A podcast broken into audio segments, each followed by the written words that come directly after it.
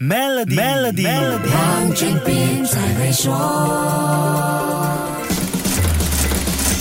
你好，我是黄俊斌。二零二二年来到最后一个星期，但国际上似乎没有在圣诞节和年终假期之际进入 Holiday Mood。欧盟刚刚就做出了一项重大宣布，预料将会影响好些出口到欧盟市场的产品。欧盟各国已经达成协议，在这个覆盖二十七个欧洲国家的市场实施全世界第一个针对碳排放量的碳边境税。欧盟各国部长在上星期天完成名为“碳边境调节机制”（简称 CBAM） 的细节。在这项史无前例的税务机制下，一些从国外进口到欧盟的商品将需要加上一个所谓的污染价格。第一批需要实行这项条例的商品包括铁和钢、水泥、铝、肥料、电力生产和氢气这几类商品首当其冲，因为他们在生产过程当中碳排放量非常大。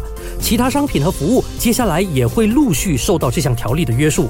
欧盟各成员国在月中达成了临时协议，这项税务机制将会在二零二三年十月开跑，在提成欧洲国会并获得欧洲委员会的领袖同意后，于二零二六年成为正式法法令。当这个机制逐步落实，出口商品到欧盟的企业必定会面对不同程度的影响。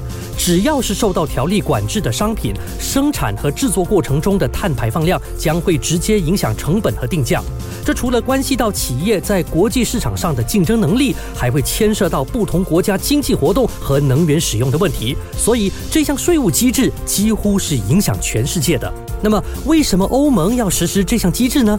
各国处理好本身的碳税不是一样吗？我们需要高度关注吗？下一集再跟你详细说一说。守住 Melody，黄俊斌才会说。